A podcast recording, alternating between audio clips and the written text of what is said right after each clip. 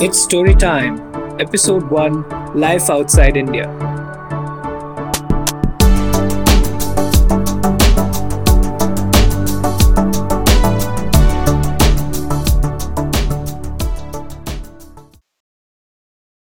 Hello and welcome to the very first podcast of Storytime, where we pick a random topic every week and hear out some personal stories, experiences, or opinions from random people on the internet.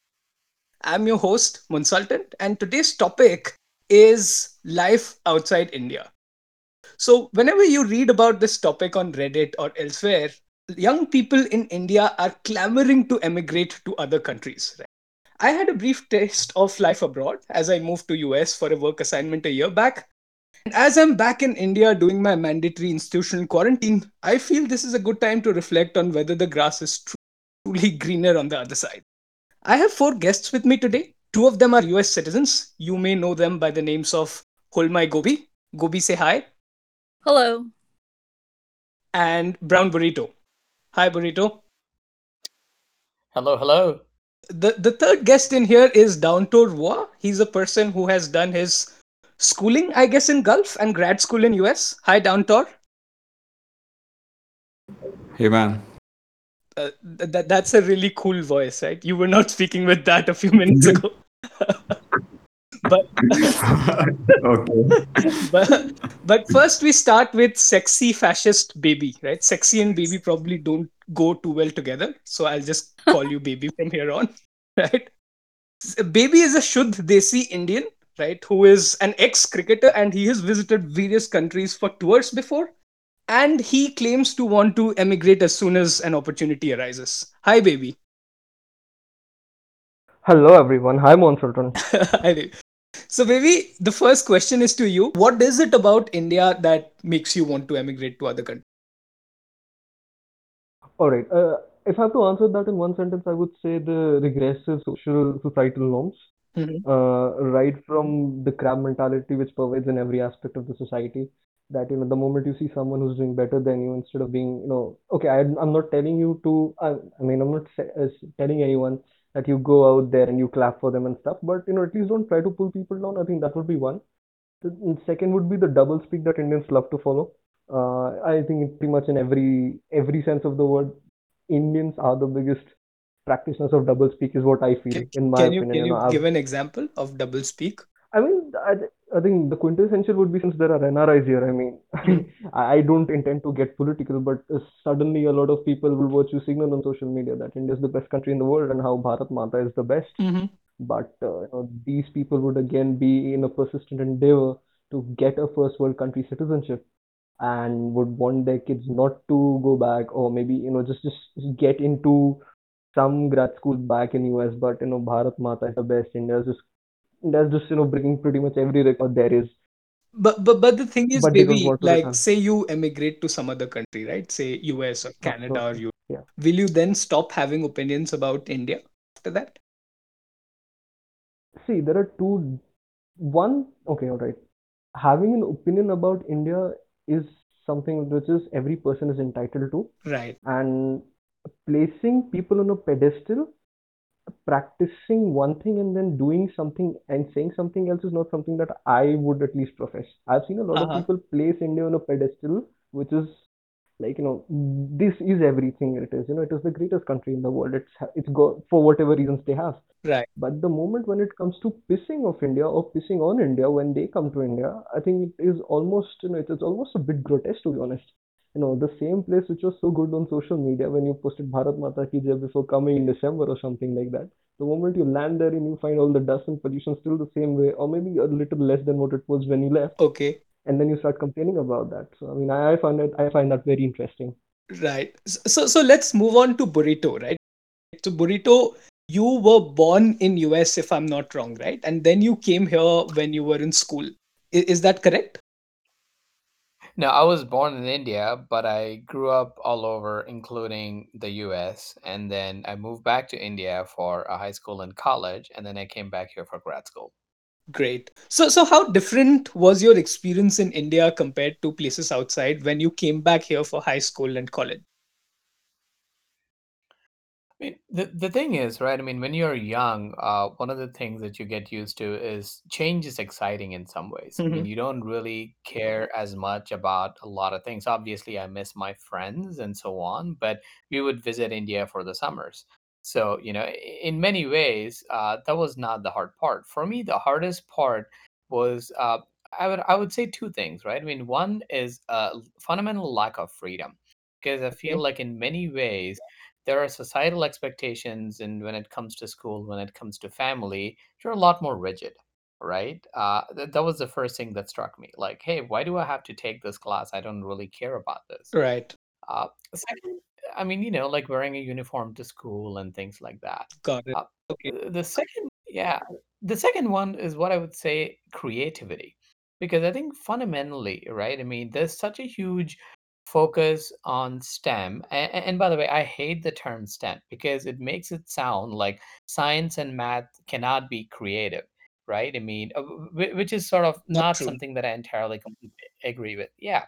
So uh, there's this huge focus on that you have to be analytical and focus on that with no regard for sports or arts or creativity. And as a kid, I loved English, I loved geography, but I found that when you come to India, Nobody cares about any of those subjects other than math and science. Got it.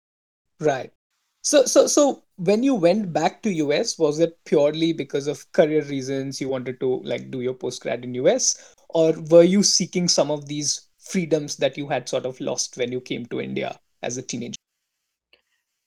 Uh, to be honest, I really did not have like a you know super concrete plan. I wanted to be a physicist, Got it. and uh, you know I was like, well, let me do quantum computing. So I came back here to pursue quantum computing, and then I realized that that's not what I wanted to do. And uh, you know, a couple of years in, I decided that I was gonna do you know focus on doing a startup or you know following my where my heart called me.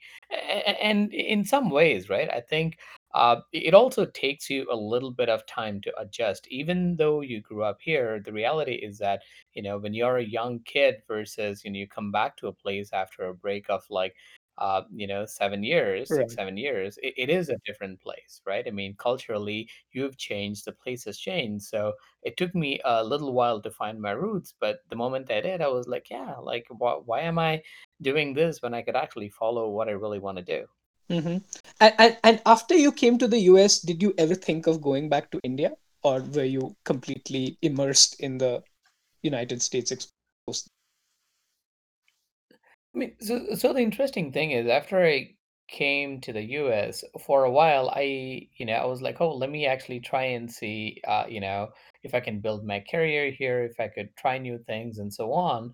Uh, and, and some point, I realized that, you know, not to think of places as final destinations, right? I mean, I, I, this is probably because growing up, we traveled and moved a lot, Right. but uh, you know, I, I never thought that, oh, I would be settled in the US for life or I will, you know, never go back to India. I was always open to the idea that if something cool came up, no matter where in the world, I would go there, right? I mean, people think of places as final destinations, but I think there's value in thinking that, oh, well, yeah, if something good comes up, if I meet someone cool, and uh, you know, and if I have to move somewhere that's not here, then I'll do it, whether it's India or Africa. Right. So so you were not you didn't have like a global plan, but you sort of locally optimized and winged along as you came across things and opportunities, you know, whatever you wanted to. P- p- pretty much and you know my only uh so um, one of the things that i sort of learned right i mean pretty early on after having you know uh, gone through the indian education system and having tasted freedom again one of the things i sort of told myself is i'm never going to pursue something that i'm not passionate about.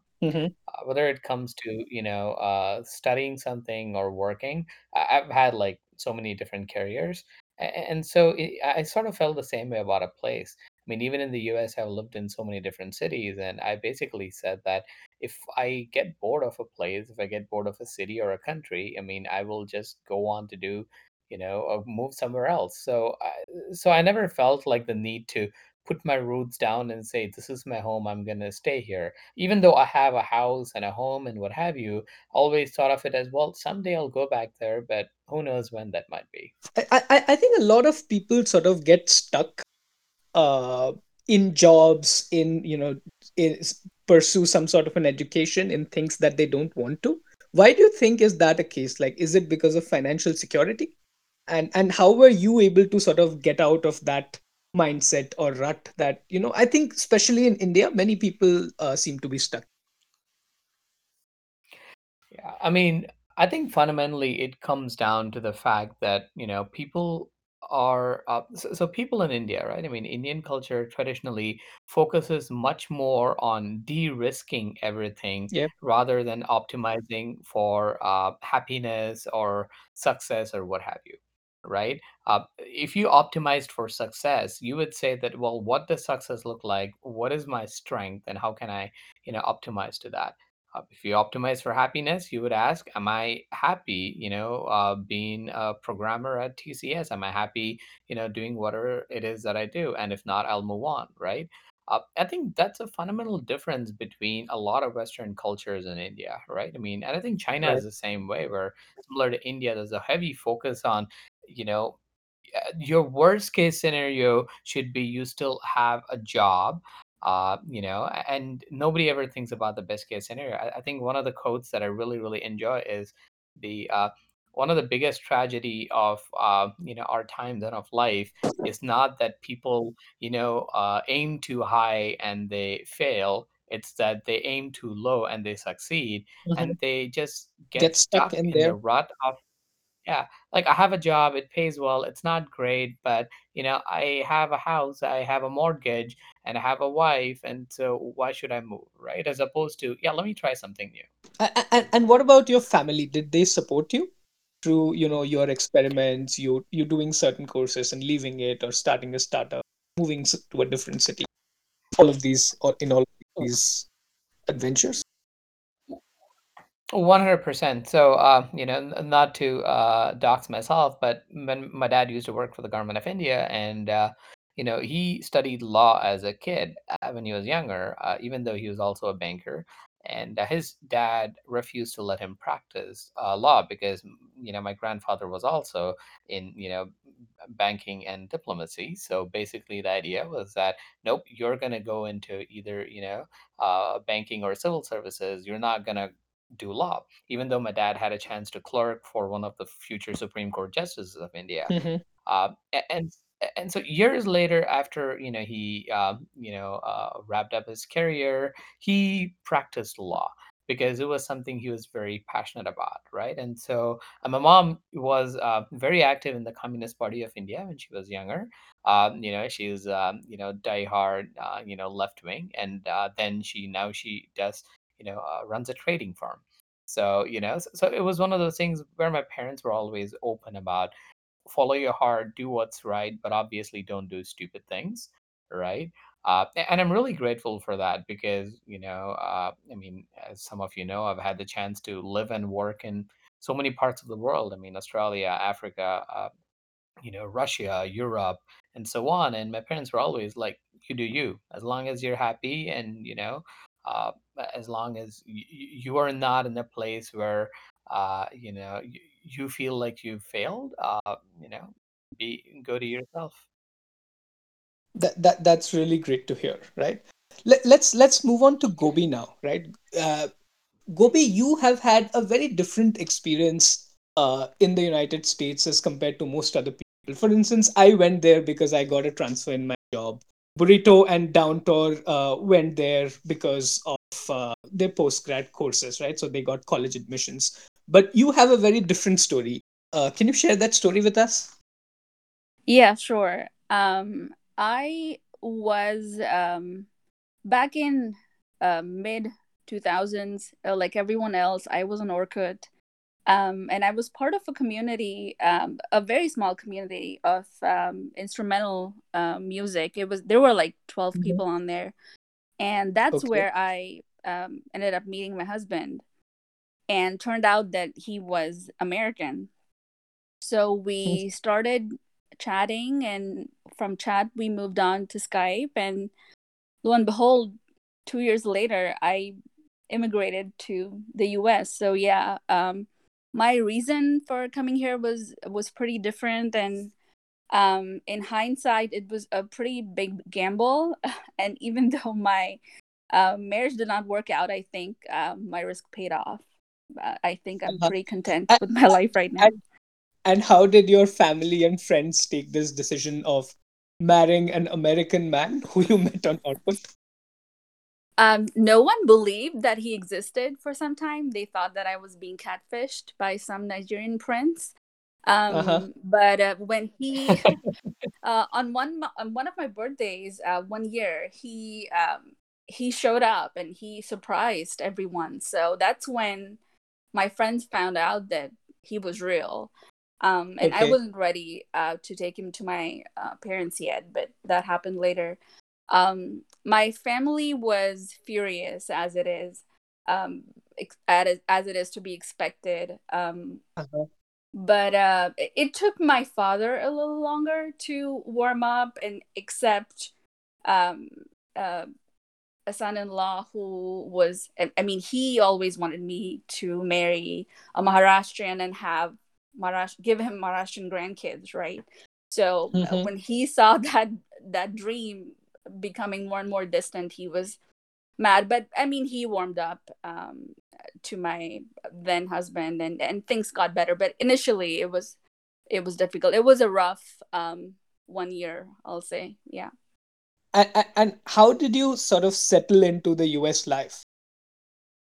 it was a big change for me. I had never uh, traveled outside um, India back then. Um, Yeah. And I did not move to a big city like most people do. I moved to a rural town in Texas uh, where Okay. you cannot uh, you cannot walk anywhere and people shoot guns in their backyards and you know people have chickens in their backyards as well and i Uh-huh. I've spent most of my adult life in Mumbai, so um, it was it was a big change. I had to learn how to drive and learn how to speak slower. I, I think I'm still speaking fast, but um, people wouldn't understand me. Um, not because I had an accent, but I spoke so fast that, and in Texas, and Burrito would know this. He has family in Texas. People speak very slowly. So, So, so when did you develop this accent, like the way you speak? How how many years did it take you to speak like that? I can't I can't say that I know that it happened gradually, but I guess I noticed it when um my friends started joking and they were like ऐसे क्यों बात कर रही है? So for some time I just stopped speaking in English when I was talking to my family or my friends. But, Um, but but do you have like a different accent when you speak to your family or when you're speaking to us versus when you're speaking to say your neighbors in Texas? if I try to speak like I did when I was in India, I forget how to form sentences.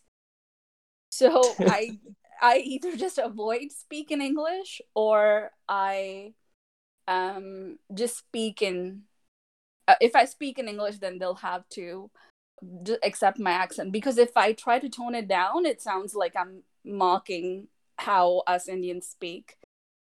Uh-huh. A- a- and Burrito, what about you? Like when did you develop an American accent that you have right now? I mean, so uh, it's it's one of those things where I, I feel like it, when you have an accent as a kid, it never leaves you, Mhm. right? I mean, obviously, when I was in India, uh, it got a bit more Indianized, and you know that was something I struggled with. But uh, when I came back, it came right back Oh. because uh, it- it's interesting, right? I mean, the- a lot of things is how do you read a word? If you're taught to read a word with stressing syllables a certain way, that's how you mentally read it, right? Mhm. So, you know, when I was in India, I mentally had to even though I read it a certain way, I had to learn to say it a a different way. But coming back here and being like, oh, this is how words are meant to be read. So it made it a lot easier for me. And, and were you ever mocked in India, mocked or bullied for your accent when you came in here? Oh, totally, man. I mean, it, I mean, kids will find the strangest things to, uh, you know, mock you for, right? I mean, uh, o- obviously, you know, some kids thought you were the cool kid, you know, because you came from abroad. Uh, Mhm. Other kids thought that you were the kid who was showing off with your American accent and with your fancy toys and fancy clothes and shoes and what have you, right? I Uh-huh. mean, there's obviously a combination.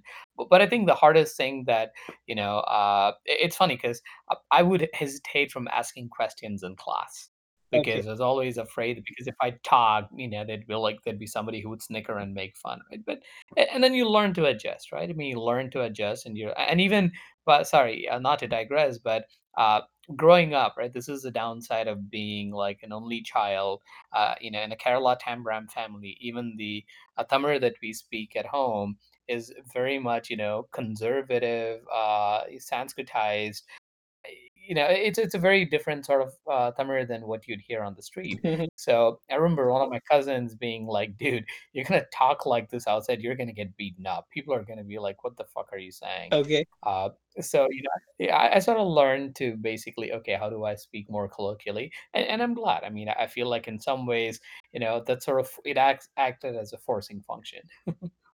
Got it. Go- going back to you, Gobi, right? So how, how Yeah. easy or difficult? Because if if if, if I uh, if I remember right, you used to work in a big media firm in India, right? So how difficult was it to translate those skills to something useful in the job market, especially in a rural American town? How how did you sort of settle into what you do, right? It was hard to find a job to start with because I had no American education or experience. Um, my first uh, proper job that was not under the table um, was a sales associate at a department store. Um, Mhm. and I I had to um, interact with people and sell them things that I had, had not done before. Um, Okay. uh, the media job was a little bit different. I did know how to be persistent, and growing a thick skin, doing what I did in India, did help me a little bit selling expensive goods in the retail space. Um, but the people you're dealing with here in the US are are different from um, the bureaucrats and just the people you interview when um, you're in India. So um, it was a it was a big change, but slowly and surely I got a hang of it. Got it. Okay. Let, let's move on to Downtorr, right? Downtorr, first question, right? If you have an option to spend the rest of your life in, you know, any of the places that you have lived in before, which is US, the Gulf countries, or India, what would you choose? First preference, second preference, third preference, and why? Yeah, so uh, if you ask me personally, I think I, I think first preference uh, would be. I mean, right now I'm more or- oriented towards my career stuff. Mhm. So career-wise, definitely US than India. Yeah, uh, other other parts I don't even care. It's US or India. Rest all bhad mein gaya, But, so. but, but the rest all is the Gulf countries, right? So why is that Bhad mein? Yeah. Yeah, I mean, so uh, if you see the Gulf countries, they don't have a good college education there. Uh-huh. The local college education is non existent. And they have uh, campuses of US universities there, but then Yeah. uh, they only teach like mechanical and petrochemical and chemical and petroleum. So, not really interested in those. And, yeah. a lot of kids who study in the Gulf countries that I know typically go to UK or US universities for their education. Is is that correct? Or and some of them even come back to India. Yeah, so so the trademark, uh, the general thing is you do your undergraduate in US and then you go to, for your further education in in US, UK, and just settle there. And if you're really rich, you you directly go for your undergraduate in US, UK, and then just settle there. Yeah. But but how was your childhood like growing up in the school in a like in, in the Gulf country? And you also came back to India when you were in school, right? So did you have this teething in period that Burrito seems to have? Uh, so first question. Uh, I mean, yeah. So uh, I, I I actually came back to India directly for my college education. To so Oh, till twelfth standard, I was outside. only. So before that, I was in India only. Uh, I mean, I was in Gulf, but but the education was Indian, so it was not not much different. Only difference was I was speaking English more than my my age wale log in India who were speaking whatever from whichever part of the country they were. So got it. yeah, And, and were yeah, you like the rich kid in your college? Like the NRI rich boy? uh, I mean, in my circumstance, no, but uh, my friends were yes, but I was not. so Okay. yeah, So, so another question, yeah, right? When people, you know, think about going to, say, Dubai or, you know, any of these places, one of the point of views that they have is that, you know, Gulf countries have this draconian government and Indians are treated as second-class citizens. So you can have like a life with comforts and money, but if anything goes wrong, like you're you're caught doing something wrong or somebody like accuses you of something, then you are in, etc., etc., right? So, so do you think that is correct? yes. I mean, as of now, like till this year, definitely, uh, it is true because uh, you don't see a lot of people in management positions or you know starting up their own businesses on their own Got i- in the gulf countries so so you you need a guy who is a local who has the majority stake in the business even if you want to start like small business like you know repair ka business or restaurant or whatever Right. you need someone who is a local and he will have a majority partner of stake some so kind, right? Who need, who also needs to have at least 50% of the stake. Is, is that correct? yeah yes 51% mandatory so Got it. Got it. Got it. yeah Okay. Okay. So so but you have like any stories where you felt that you were not treated the same way that you would have, or you behaved in a different way than you would have had you been in India? Did anything of the sort happen to you or someone? yeah I, I mean So, off the top of my head, I used to play sports in the Gulf. So, I used to play for like, you know, table tennis and football for my school. And then I used to, uh, I was part of the local clubs there, you know, amateur sports, semi amateur, Right. represent the club and all. Mm-hmm. So, so those guys were paid. So, the local guys in the club were paid X amount. And I was also in the team and I was paid X by two. So that was by that, like default because no I was no not a citizen of the country. okay, no explanation. Like just like that, if a foreign citizen comes, then he gets paid paid less. Yeah, But but yeah, but yeah, yeah. Was that also true of say the Europeans or the Americans who are there? Yeah, I, I mean, I wasn't. I did only my schooling there, so I can't say much. But but from what I've heard from my like you know, uh, family friends, so like you know my parents' friends and all. So yeah, there is there is definitely a racial hierarchy. Like if if you have a, a white country ka passport, you are getting paid more for the same position than what an Indian guy is paid.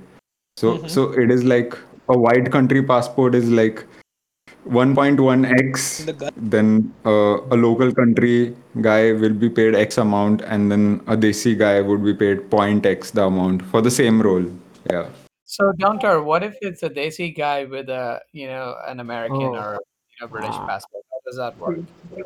it, it doesn't matter the passport only matters Be- because uh, because for anything that you are not a local then all your e- everything outside of your everything else um, most of 99% of your life is determined by your passport so if you're not a local then everything else is determined by a passport so we had guys like i have heard stories of people you know who used to wear tika you know like this uh, you know uh, tika basically you know Yeah. hardcore right wing people who had canadian citizenship and who had us citizenship or whatever.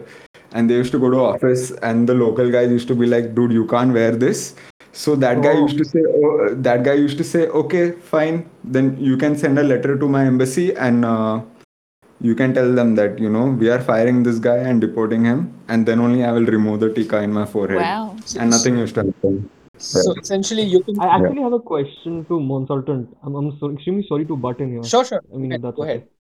Monsultant, you've had the, I think, quite a quintessential Indian experience in terms of doing your education from India, working in India, Mhm. and then going Yep. to the to the United States. But there's this one difference that now when you've gone to the United States, you've had a decent bit of information overload with you through the internet. All right. So just like Right. I'll I'll ask you two questions. The first would be there would be a certain set of stereotypes which would have stuck with you while you were st- while you were browsing about America or while you got to know about America from the internet. First of all, did did those stereotypes hold true? Number Okay. two, why don't you have an accent? You've got to have an accent just to prove that you're from your US return. That is bit in jest, so please, anyone who's gonna listen to this, don't get offended. Uh, yeah, Okay. I, don't don't worry about it. I think you must have offended enough people with your first answer, baby. Yeah. But uh, I, I'll answer the second question first. I don't have an accent because I didn't feel the need to. Most people sort of understood what I was speaking. But yes, I did speak slightly slower when I was speaking to, say, American people, right? Maybe I was also rolling my tongue a little more, but I could just switch that off completely and talk to people who are Indians in the way I used before. Uh, second thing uh, about American stereotypes. Uh, so the thing is, I spent most of my time in San Francisco and New York, right? And to some extent, people are uh, sort of homogeneous over there, right? So I I didn't meet you know or the you know the hillbilly, the rural American, you know the the fat American, like all those negative stereotypes that we think about. Uh, people who are racists, etc., etc. I didn't meet a lot of those people, right? So I met uh, a homogeneous set of people and uh, I, I I thought most of them were really cool, right? So I I, I don't particularly think any of the negative stereotypes uh, sort of came true about Americans, and the people that I met with knew a lot about the world as well, right? So they had traveled globally, knew a lot about. So I I had a really good time with Americans. All right. Uh, Just one more question there. Just a follow-up. All right. If it's Yeah. not too personal, would you like to go back and work there for a longer time as compared to what you work for now? Uh, you know, for now, I wanted to come back to India, and I, unlike Burrito, I do see uh, a long-term career for myself in India, right? Which is essentially why I sort of decided to come back. But if a good opportunity arises, there's no reason why not. Because I had a good experience. Right? It, it is obviously, you know, getting a visa and a job and all is a very tedious thing in the US. But if a good opportunity arises and it's a field that I want to work in, then I think I think the lifestyle there is fairly good, and I wouldn't going back. Oh wow, that's actually a pretty great answer. I, I just actually wanted to pick your brains on one more thing, if it's all right. Haha.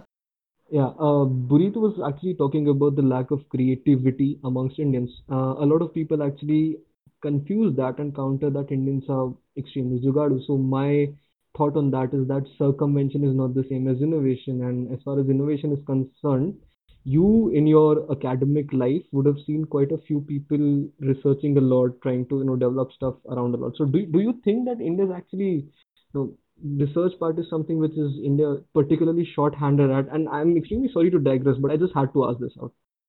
Yeah, absolutely. Because I, I stayed in San Francisco, and I think as an Indian, we have certain hang-ups or certain boundaries which are there, right? So I, I I'll tell you something about you know uh, an experience that I had meeting a person within my first two weeks of uh, being in US, right? So this was sort of uh, my company's alumni meet, and I was just sitting next to a person that I got started uh, that I started talking to, right?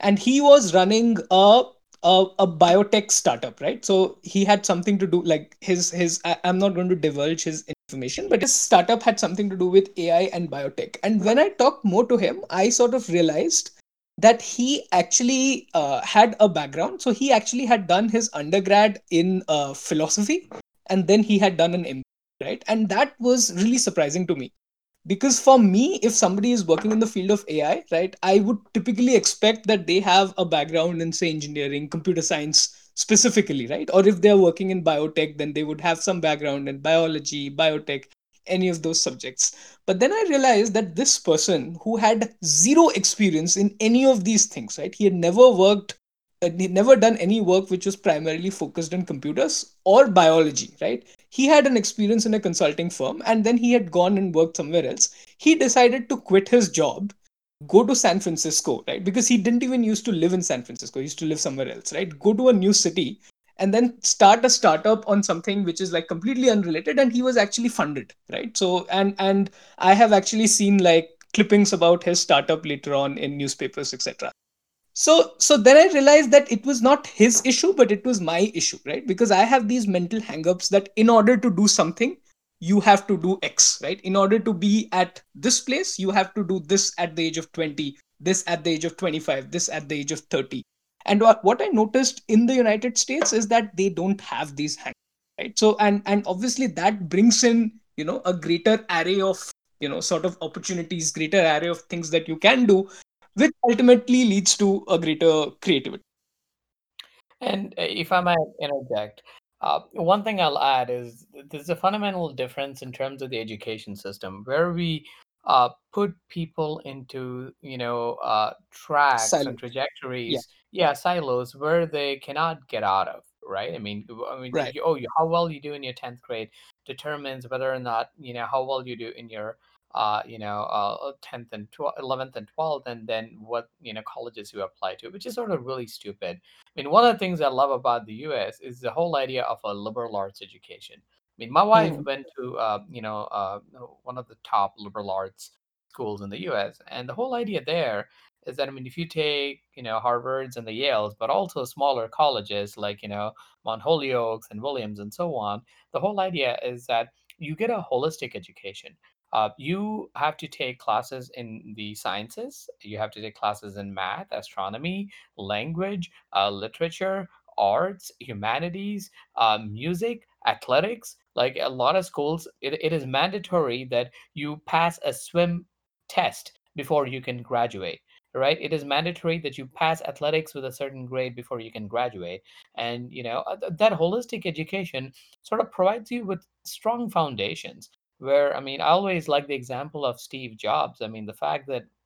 Steve Jobs took a class on calligraphy and realized that computers need fonts, right? I mean, th- th- that bridge between you know various uh, subjects, inter- interdisciplinary you know mindset, you don't get that if you're just one dimensional. I think that's a huge uh, area of opportunity for India.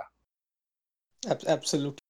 I, I I also think that the kind of heroes that we have and the kind of success stories that we have makes a difference. For instance, if you if you look at because you know I'm in the field of say corporates or business management, if you look at people who are really successful or who have been successful in the past few years, you would say that some of the CEOs of the startups have been successful, right? You have companies like Flipkart, Ola, Zomato, etc., which are now like billion dollar companies which were built you know, 10 by people who are probably 10 years old right but if you if if if you look at you know what these people what these successful people did their business model was essentially x of india right? Flipkart was amazon of india. They also started with an online bookstore just like amazon did in mid 90s flipkart did that in late 2000s right?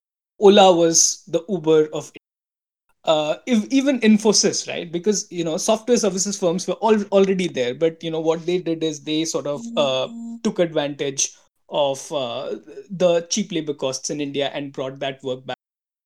So in a way, our heroes are not people who are creating things, right? And as opposed to someone of my age who is in America, he's he's going to look at you know say Bill Gates or Mark Zuckerberg or Elon Musk, right? Any of these people and they have all been doing you know whatever they have been successful in they are the pioneers in that right they have started those things so so for an american person right for for someone who is inspired by these people if he or she sort of envisages their future they're not afraid of some starting something new.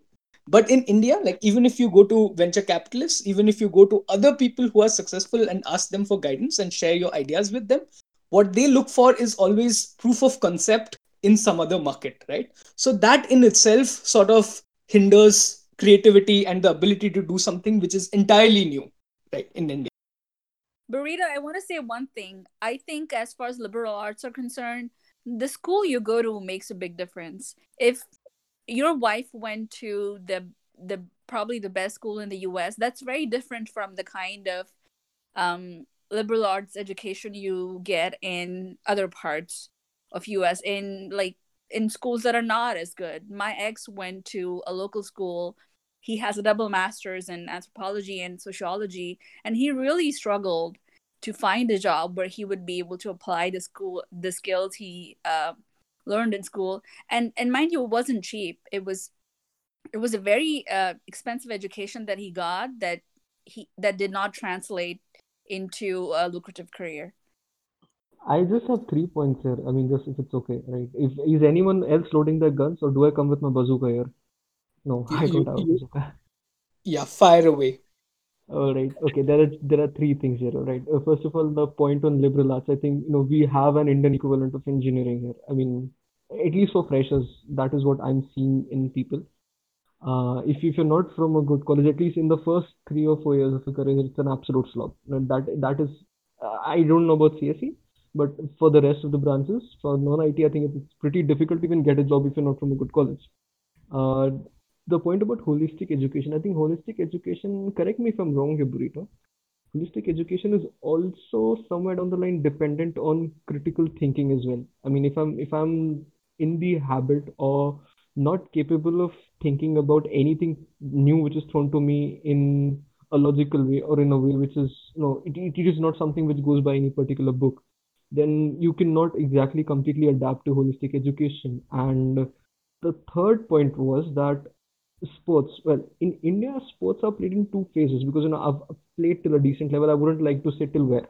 Uh, but i've played till a decent level. Uh, there are two phases of sports. One is still under 10 when you play for the heck of it right? You know you're just a kid you're going out there to enjoy yourselves the moment you start playing in college uh, in your college maybe or maybe in your school or in your district or in your state indians start to look at it as an investment not for the sake of uh, fun, but as probably a lucrative career. So when you're playing sports in India after like you're 13 or 14, you're always looking at a career at it. And unfortunately, you know, just because of the numbers game, it doesn't never pay off.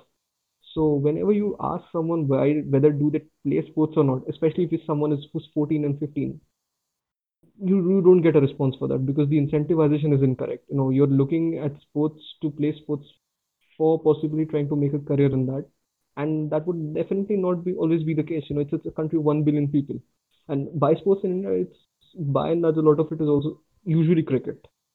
I'm not sure So, if I'm making sense here, but all right. saying that there are not enough career opportunities in sports in Yeah, India. absolutely. Yeah. Even even the game I, that I played, I played cricket, and I'll be very Okay. honest. I mean, even for a state cricket team, if you have to Got it. qualify Got for a Shit, I got cut off in the middle, right? Got, got it. Point taken. Yeah, Downtorr. So, so, so can you sort of continue with your point? What were you exactly saying? Can you just start with that? Yeah, so when did I get cut off? I don't know. I got cut Just, off in just the start middle. with the You said beginning. you're Just loading a start with the beginning. bazooka, and then you like bazooka is mine. He's you loading had his gun. a bazooka at burrito. Yeah, so I was saying that, you know, uh, uh, yeah so i was saying that you know Monsultant mentioned that you know india may those successes who they were successes from the first from the first ball itself. You know you had guys like FreeCharge and paytm and o, uh, ola oyo uh, Flipkart, but we don't have the capacity for failure right now because that is when you get the very big companies. You have things like you know Apple, like those Steve Jobs. He basically he basically failed in the starting right he got kicked out of his own company and then he came back and then he succeeded and you Yeah, know but elon but Downtorr, when elon he got kicked out, it, it was already a big company, right? They already had Macintosh. It they already had a big Yeah, product. So they it's not as Lisa. They had yeah.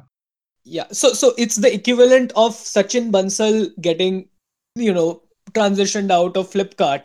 And if Flipkart performs badly now and he comes back and you know puts the company back on top again, then it would be a similar story. But Sachin Bansal, I mean, Flipkart still becoming a billion dollar startup from you know from the beginning was to his credit right and steve jobs also had already made a big money, and he got kicked because they thought that he was probably not the right person to take it.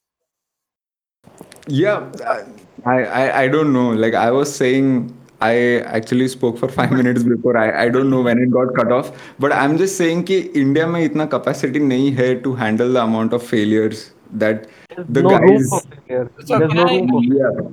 You Yeah. guys, I mean, I heard a bunch of different points, right? I mean, I, I want to address some of them. I mean, one, Gobi, your point on the fact that not every liberal arts education is created equal is absolutely true, right?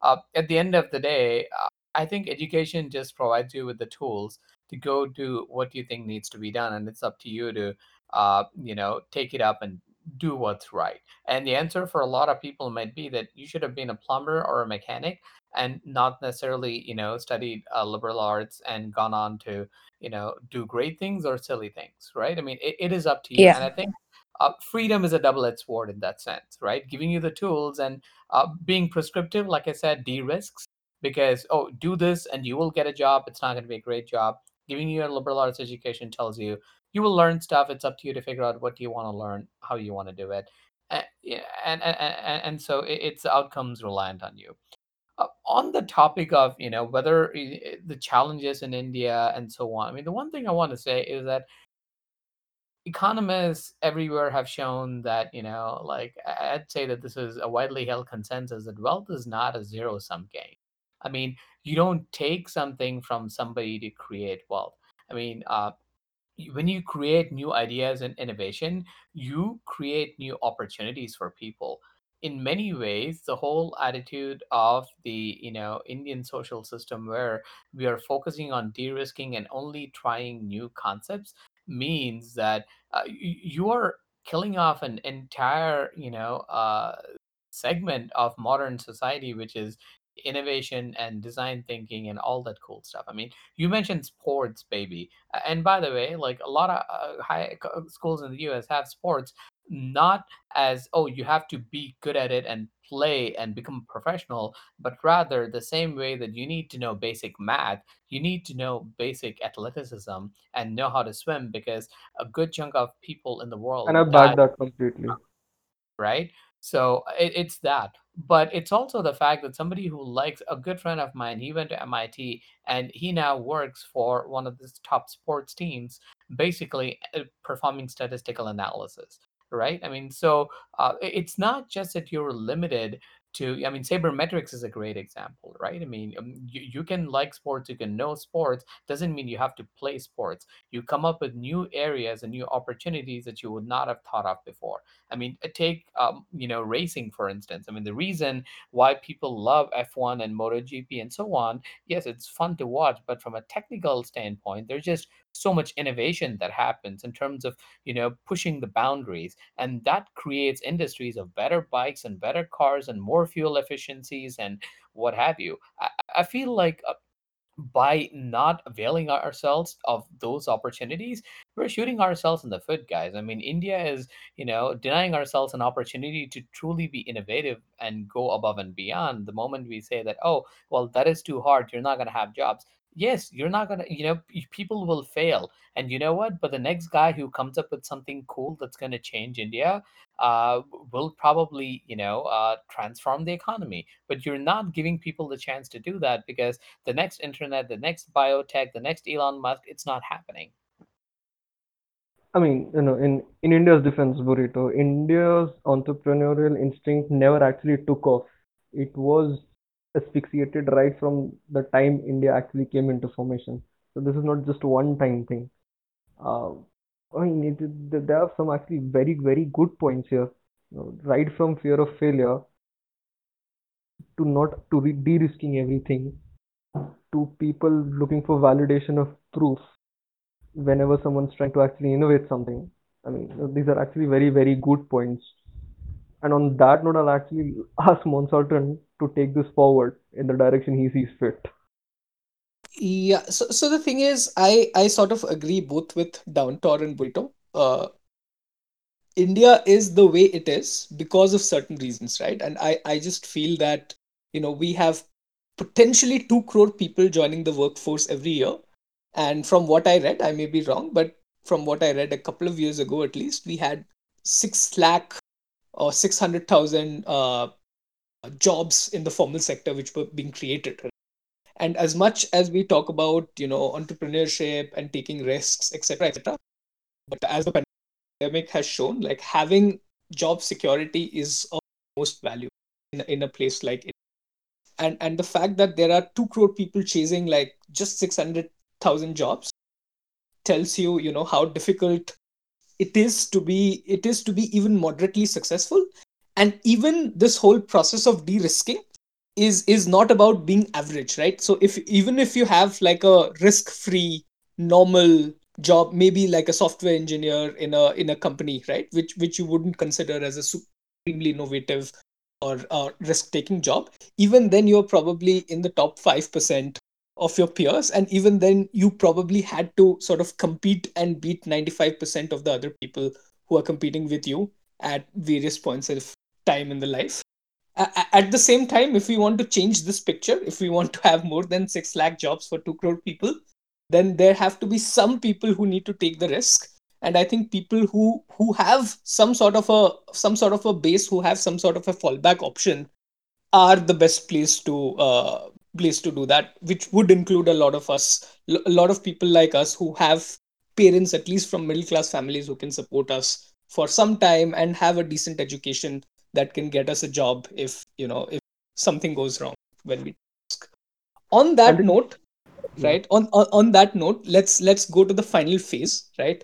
Uh, so so i want all of you to then now uh, now having discussed all of all of these things right tell me like if you leave india this this is for downtorr and baby right? What is the one thing that you would miss about it? And if you emigrate to some other country uh, tell me which country you would want to move to and what is the one thing that you would emigrate for, right and the question is slightly in a slightly different form for uh, gobi and burrito which is you know what is one thing that you enjoy about the united states and one thing that you miss from your life uh, any anybody who wants to start with this I think I'll allow Downtorr to take the lead on this one. Uh, because there are too many questions. I've almost lost track of it. yeah या कुएँ में फेंकना है तो सब NRI वाले Gulf is first या makes sense अरे I'm vocal. For ईमानदारी का क्वेश्चन है no no no no it is purely anecdotal I am not pointing fingers ईमानदारी का क्वेश्चन है तो NRI girls at the end कुएँ में फेंकना है तो NRI girls in the first या I would say dude if i would want to settle somewhere uh, Yeah. it if i had the opportunity definitely gulf. i mean it's close to india it's close to family i can What? maintain my cul- i would Did maintain you just say that it was your third priority I, that's what I said, right? I, I, I, if I can have the same career, then the Gulf definitely because it, it's tax free, man. मैं मैं US क्यों जाऊँ? मतलब why would I pay tax to a country which doesn't give me citizenship in the next 20 years anyways? So fuck them. Yeah. got it देख so रहे हो Gulf- NRI है so- पैसे के भूखे so, so gulf because no taxes what is the one thing that you'll miss about india No, i- it's Gulf. One, the, one of the major reasons is not because of ta- uh, is because lack of taxes. Second is it's very close to home, man. I mean, if कुछ हो गया, like yeah, like my family will be in India. कुछ हो गया so तो basically I'm- मतलब Yeah. developed world का lifestyle close to home not not very far away That is yes. Dude, it is very close, dude. I, I mean, hey. dude, to Hyderabad se Delhi jayega. I'm, I'm just saying, if to Hyderabad se Delhi jayega, it's it's a two two and a half hour flight. If you go from Hyderabad to Dubai, it is a three hour flight. Three That's how close it is. so got it. What one is what is the one thing that you'll miss about India? Miss about India? Uh,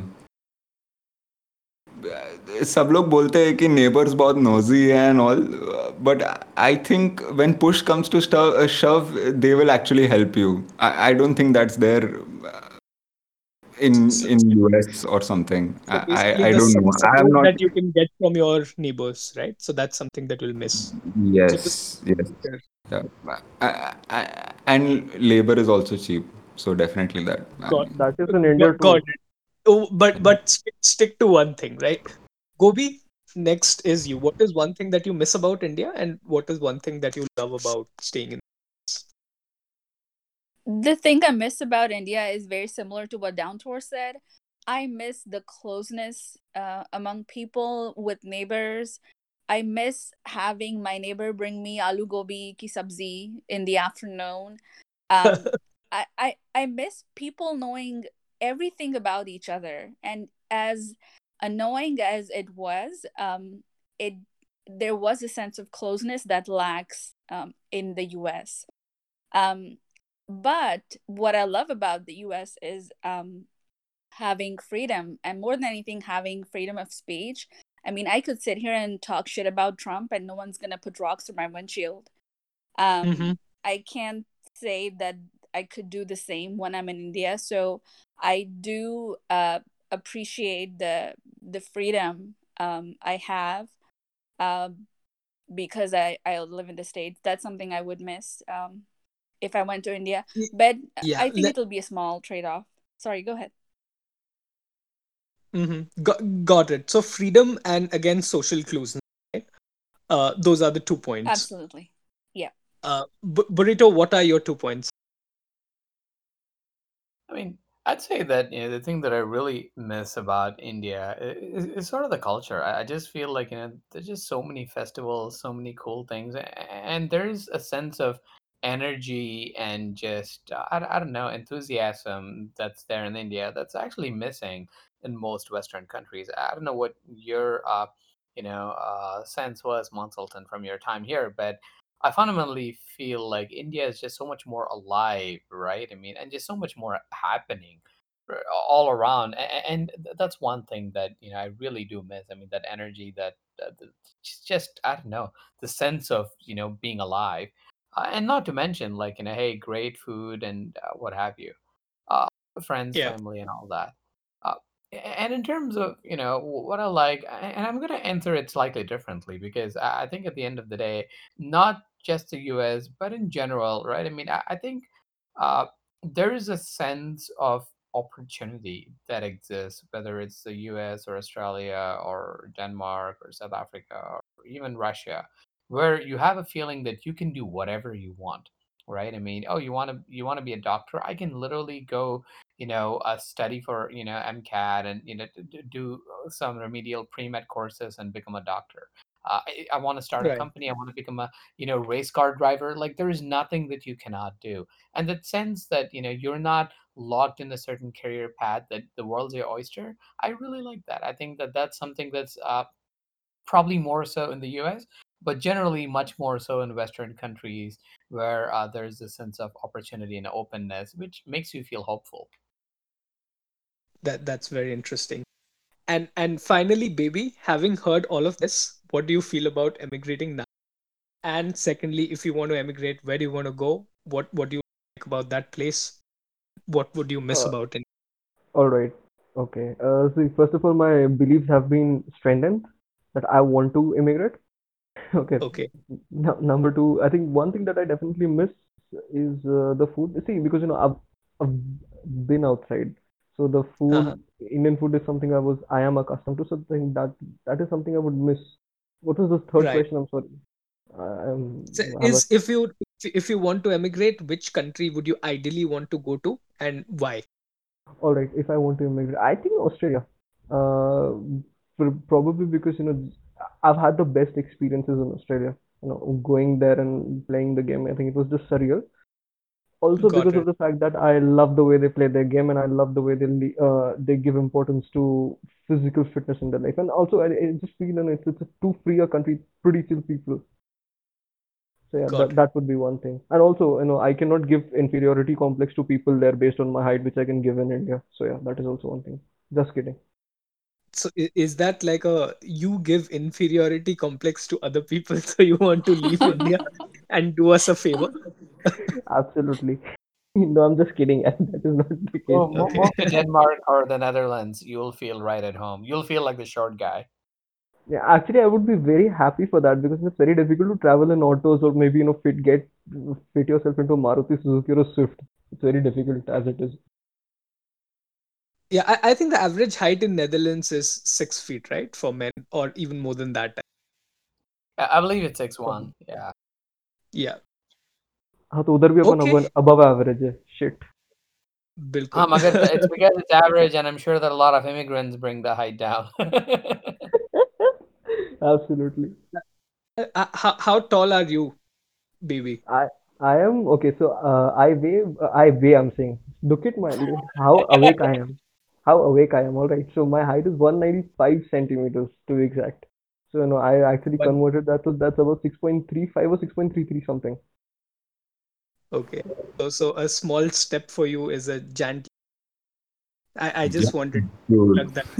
I, I swear, man. I, I, I am I am 185 and I'm like, यार ये थोड़ा ज्यादा हो गया. This guy is like 10 centimeters more than me. I was like, Nahin, wow. and I, I'll also tell you one thing, you know, I have this beautiful thing that I always keep forgetting. So I was, I used to say it's 193, but when I check my document, it's properly 195 only.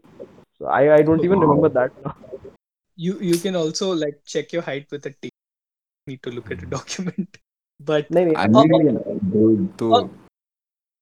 तू Oh, oh, oh, up uh, uh, bolo bolo. yeah, go on.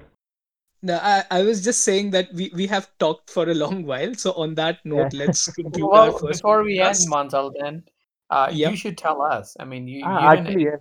like you know your two things answers I- to the I- question. I, I- I, think my, my points were very practical, right?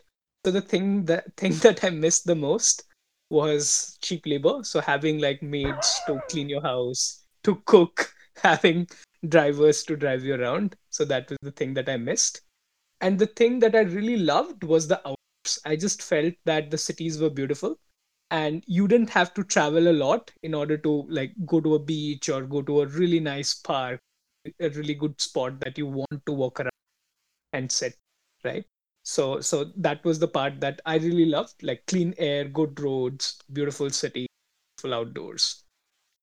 I think that's something that I miss in, in so on, on that note thanks to all of you if anybody is still listening to this podcast and if we have actually actually released it. Like our technical director Serac managed to record everything and edit out all the screw ups and we've actually managed to release it. And you have still managed to be here then thanks for listening in. Our next podcast is on online dating stories. We will have burrito and downtorr sharing some spicy stories with us. And we'll have two new guests puneet and bubble baji on also on that podcast have a great bye Ooh, thank you for Jai hosting us. Hind, Jai Maharashtra, go vocal for local. Bye bye. bye bye shabba khair